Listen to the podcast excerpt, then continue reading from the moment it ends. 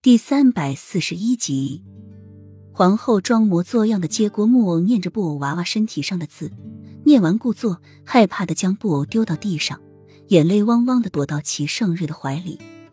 皇上，这太子实在太大胆了，竟然刚在宫中行无数诅咒女。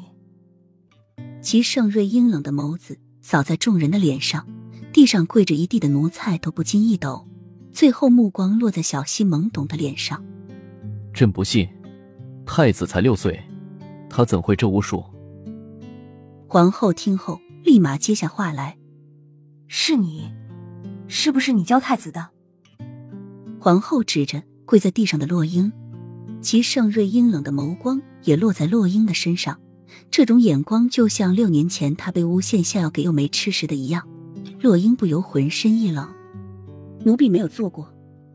比起六年前的惊慌，如今的他镇定如常。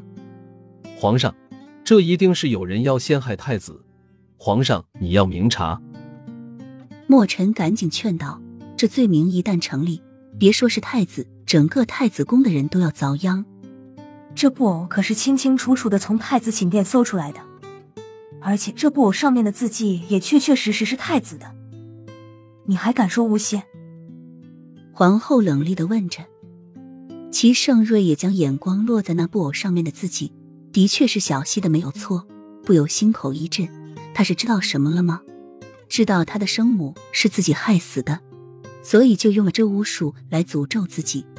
可是他才六岁啊，他当年六岁的时候恨归恨，但是绝对没有如此狠毒地诅咒自己的父皇过，而是把恨全部转移到拼命读书上，以求重新引得父皇的注意，然后才能实现自己的报复行动。如果这真是小希做的话，那么他心中的恨要比他当年要多得多，已经达到了根深蒂固的地步。那这样这个孩子的心机要比他还要深沉，如果让他当上皇上，这碧云国是真的要亡了。希儿，这是不是你做的？齐盛瑞压抑着自己心口的怒火，平静地问着。